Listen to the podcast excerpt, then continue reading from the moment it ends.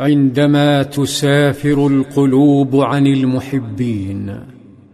انساب نور الفجر في الأفق وانساب معه صوت بلال لصلاة الفجر.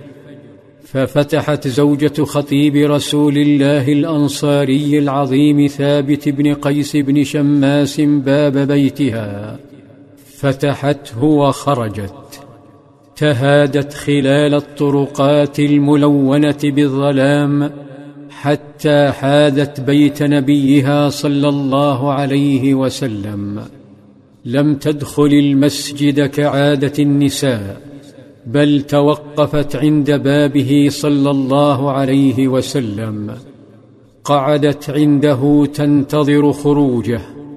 مر وقت فخرج القائد صلى الله عليه وسلم ففوجئ بالمرأة فقال من هذه؟ فعرفته بنفسها فقال لها ما شأنك؟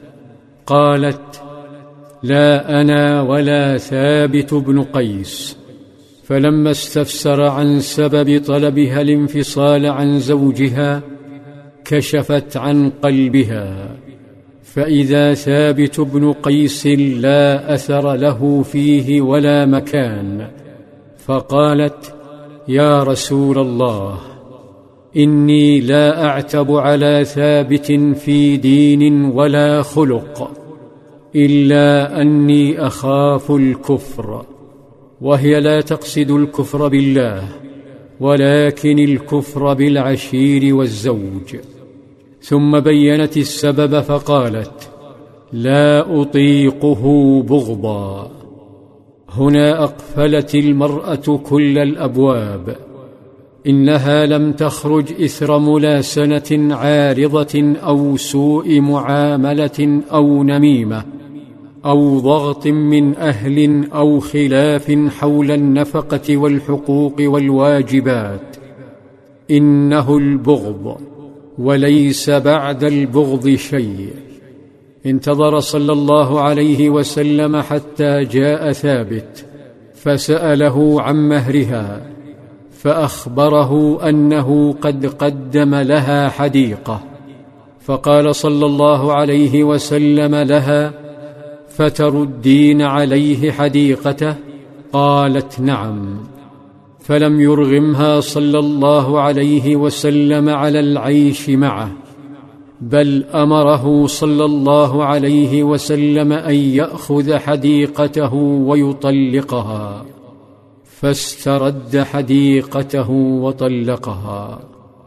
وبذلك انتزعت هذه المرأة بالتشريع الإسلامي انتزعت حقها وحق غيرها من النساء في الخلع.